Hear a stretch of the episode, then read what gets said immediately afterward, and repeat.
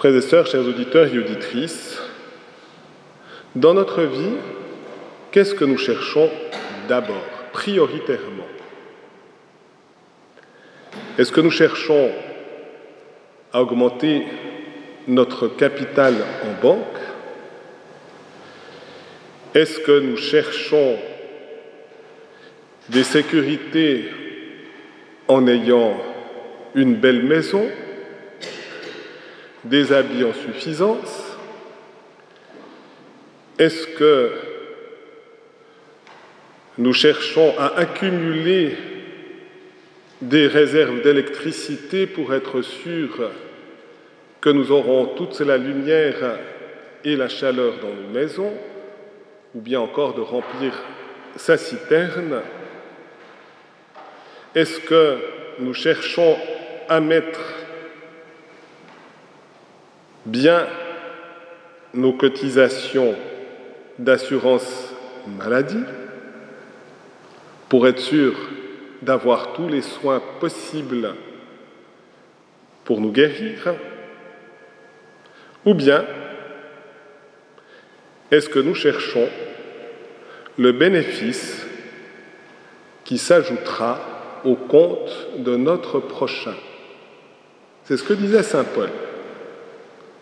Saint Paul disait, je ne cherche pas les dons, ce que je cherche, c'est le bénéfice qui s'ajoute à votre compte.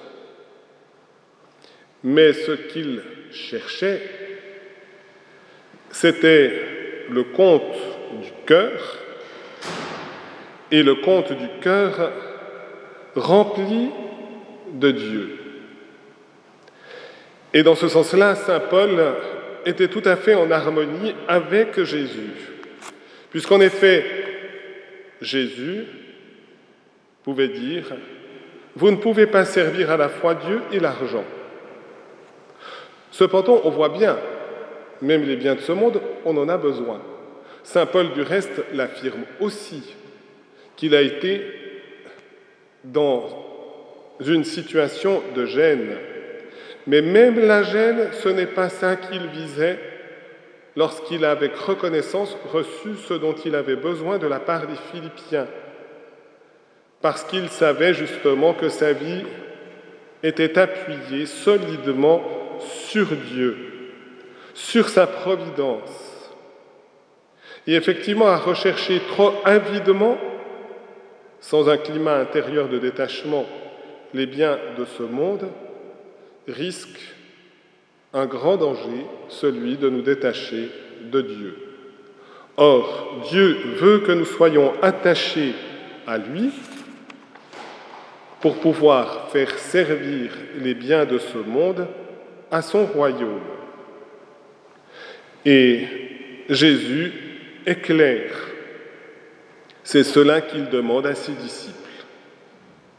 Il leur demande d'être dignes de confiance dans les petites choses, c'est-à-dire dans la gestion de l'argent, parce que sinon Dieu ne nous confiera pas les biens véritables qu'est la vie éternelle, qui est cet élan de charité qui nous unit à Dieu qui nous unit au prochain et qui va remplir véritablement notre cœur.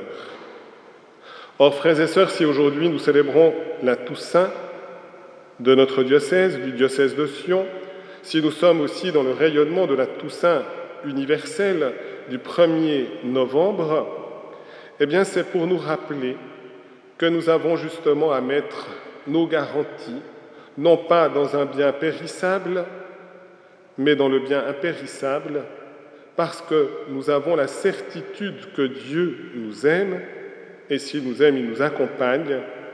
Nous ne devons pas, avec inquiétude, avec agitation, rechercher les biens de ce monde, mais si nous en avons besoin, de les rechercher avec confiance en Dieu, avec paix intérieure, et ainsi notre cœur continuera même au, milieu des agitations de ce monde, notre cœur continuera d'être uni à Dieu. Eh bien, demandons de savoir apprécier les vraies valeurs du monde pour les ordonner à Dieu et choisissons et recherchons prioritairement le bien suprême, celui de Dieu, du Père, du Fils et du Saint-Esprit. Amen.